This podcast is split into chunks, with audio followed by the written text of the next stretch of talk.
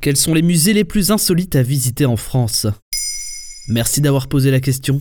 Le samedi 14 mai 2022, c'est la nuit des musées dans toute l'Europe. L'occasion de profiter de l'ouverture exceptionnelle, simultanée et gratuite, le plus souvent, de musées durant toute une soirée. En attendant d'aller fouiner le programme tentaculaire de l'événement sur le site officiel de la nuit des musées européenne, jetons un coup d'œil sur les musées les plus insolites que vous pouvez visiter en France tout le reste de l'année. Et si on commençait par la province ? Pourquoi pas ? D'autant qu'il y a de quoi faire. Commençons par un endroit enchanteur, que vous soyez cinéphile ou non. Direction Lyon et son musée des miniatures et décors de cinéma. Ce lieu unique réunit deux thématiques en une. L'art de la miniature, bluffante de réalisme, et celui des effets spéciaux de cinéma. Le célèbre réalisateur Wes Anderson y a même exposé les décors utilisés pour son film Grand Budapest Hotel en 2016.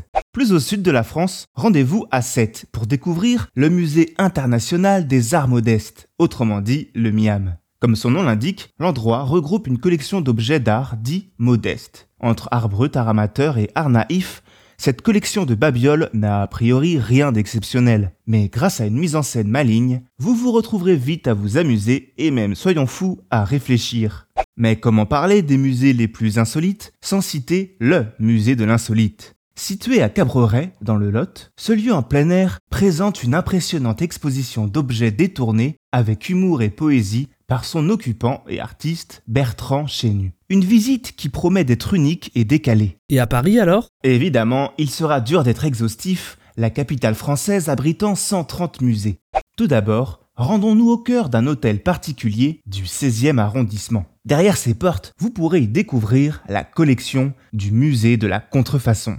Depuis sa création par l'Union des fabricants en 1951, le musée dénonce la contrefaçon en présentant côte à côte plus de 500 objets authentiques et contrefaits. Des habits aux articles de luxe, en passant par les nouvelles technologies et bien sûr, les œuvres d'art. Alors, saurez-vous faire la différence ? Fait amusant, le somptueux hôtel qui héberge ce musée est lui-même la copie d'un hôtel particulier du XVIIe siècle qui se trouvait à l'époque dans le quartier du Marais.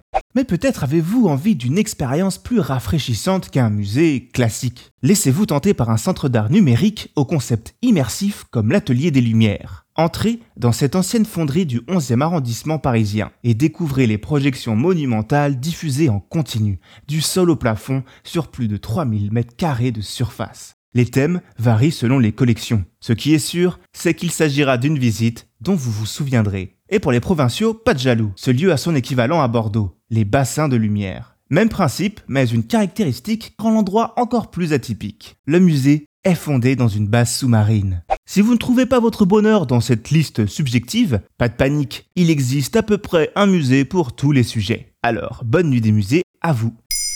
Maintenant, vous savez, un épisode écrit et réalisé par Jonathan Aupar. Ce podcast est disponible sur toutes les plateformes audio et pour l'écouter sans publicité, rendez-vous sur la chaîne Bababam Plus d'Apple Podcast.